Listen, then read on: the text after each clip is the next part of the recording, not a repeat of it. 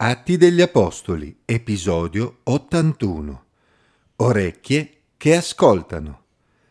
Leggo nella Bibbia in Atti capitolo 28, versi 17 a 29. Tre giorni dopo, Paolo convocò i notabili fra i giudei e quando furono riuniti disse loro, Fratelli, senza aver fatto nulla contro il popolo né contro i riti dei padri, fui arrestato a Gerusalemme e di là consegnato in mano dei romani Dopo avermi interrogato, essi volevano rilasciarmi perché non c'era in me nessuna colpa meritevole di morte. Ma i giudei si opponevano e fui costretto ad appellarmi a Cesare, senza però aver nessuna accusa da portare contro la mia nazione. Per questo motivo, dunque, vi ho chiamati per vedervi e parlarvi, perché è a motivo della speranza di Israele che sono stretto da questa catena. Ma essi gli dissero Noi non abbiamo ricevuto lettere dalla Giudea sul tuo conto, né è venuto qui alcuno dei fratelli a riferire o a dir male di te, ma desideriamo sentire da te quel che tu pensi, perché quanto a questa setta ci è noto che dappertutto essa incontra opposizione e avendogli fissato un giorno, vennero a lui nel suo alloggio in gran numero, ed egli dalla mattina alla sera annunciava loro il regno di Dio, rendendo testimonianze e cercando di persuaderli per mezzo della legge di Mosè e per mezzo dei profeti riguardo a Gesù. Alcuni furono persuasi da ciò che egli diceva, altri invece non credettero. Essendo in discordia tra di loro, se ne andarono mentre Paolo pronunciava quest'unica sentenza. Ben parlò lo Spirito Santo quando per mezzo del profeta Isaia disse ai vostri padri, vada questo popolo e di, voi udrete con i vostri orecchi e non comprenderete, guarderete con i vostri occhi e non vedrete perché il cuore di questo popolo si è fatto insensibile, sono divenuti duri d'orecchi e hanno chiuso gli occhi affinché non vedano con gli occhi e non odano con gli orecchi, non comprendano con il cuore, non si convertano e io non li guarisca. Sappiate dunque che questa salvezza di Dio è rivolta alle nazioni ed esse presteranno ascolto. Quando ebbe detto questo, i giudei se ne andarono discutendo vivamente fra di loro. Non è facile rispettare sempre le priorità, soprattutto quando ci troviamo sotto pressione. Leggendo questo brano rimango davvero affascinato dal modo in cui Paolo riusciva invece, con l'aiuto di Dio, a seguire in modo ordinato il programma, nonostante tutte le difficoltà personali in mezzo a cui si era trovato negli ultimi anni, con un'udienza importante che lo aspettava. Finalmente egli si trovava a Roma, dove gli fu concesso di abitare per suo conto con un soldato di guardia. Egli aveva una certa libertà di ricevere delle visite e ci saremmo aspettati che spendesse del tempo con i fratelli di Roma, che gli erano anche andati incontro fino al Foro Appio e alle tre taverne, come abbiamo letto in Atti 28-15. D'altra parte non è ciò che egli desiderava realizzare da molti anni e aveva anche espresso nella sua lettera ai Romani, si legga Romani 1 versi 9 a 12. Ma c'erano delle priorità da rispettare, era necessario che egli parlasse prima con i rappresentanti più importanti della comunità giudaica in Roma. I più attenti ricorderanno che l'imperatore Claudio aveva ordinato a tutti i giudei di lasciare Roma, come avevamo letto in Atti 18.2, e si staranno chiedendo come fosse possibile che arrivato a Roma Paolo avesse chiesto di incontrare proprio i notabili giudei.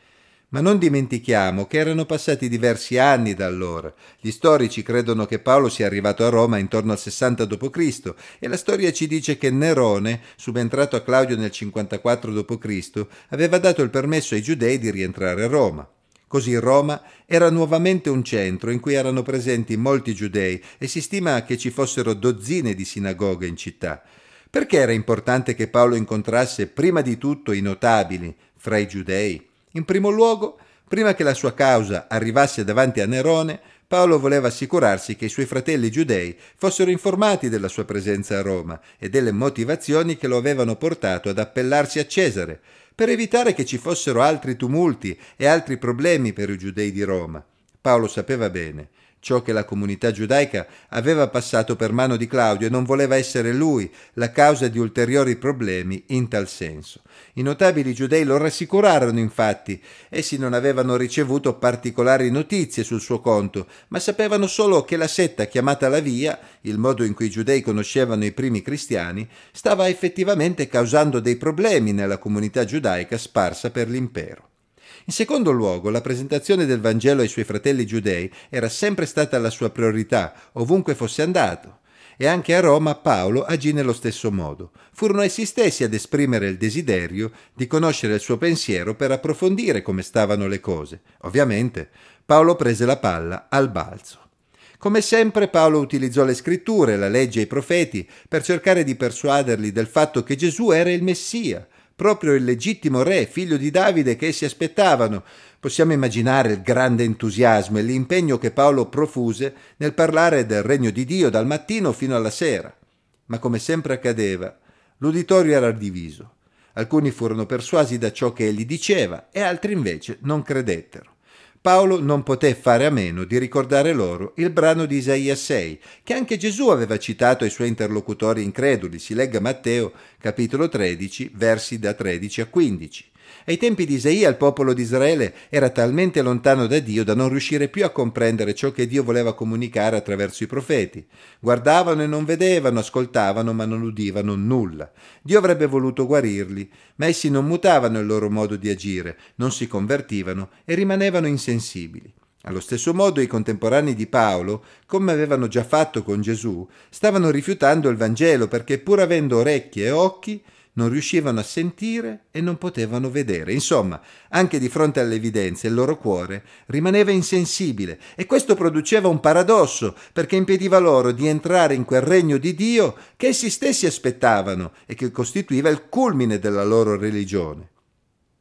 E così, come sempre era accaduto in tutti i luoghi che avevano visitato, Paolo aveva concluso annunciando loro che la salvezza di Dio sarebbe stata rivolta ai gentili, i quali avrebbero avuto orecchie per ascoltare proprio come i profeti avevano preannunciato prima al giudeo e poi al greco. Paolo aveva mantenuto sempre questo schema e anche a Roma seguì lo stesso programma.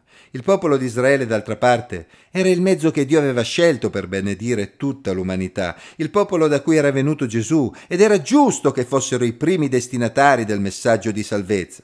Ma far parte di un popolo non era sufficiente se non si avevano anche orecchie che ascoltano.